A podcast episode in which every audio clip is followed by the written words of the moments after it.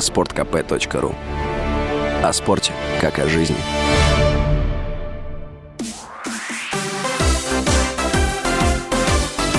Новости спорта.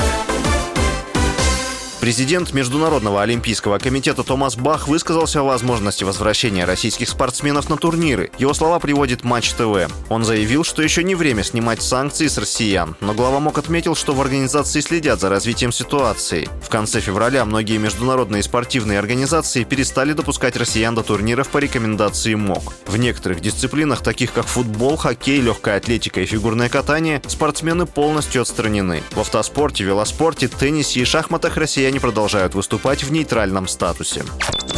Российская теннисистка Дарья Касаткина вышла во второй круг турнира WTA в немецком Бад Хомбурге с призовым фондом 200 тысяч евро. В первом круге 25-летняя россиянка, посеянная на турнире под первым номером, победила немку Андрея Петкович. Касаткина – 12-я ракетка мира и первая ракетка России. На ее счету 4 титула WTA.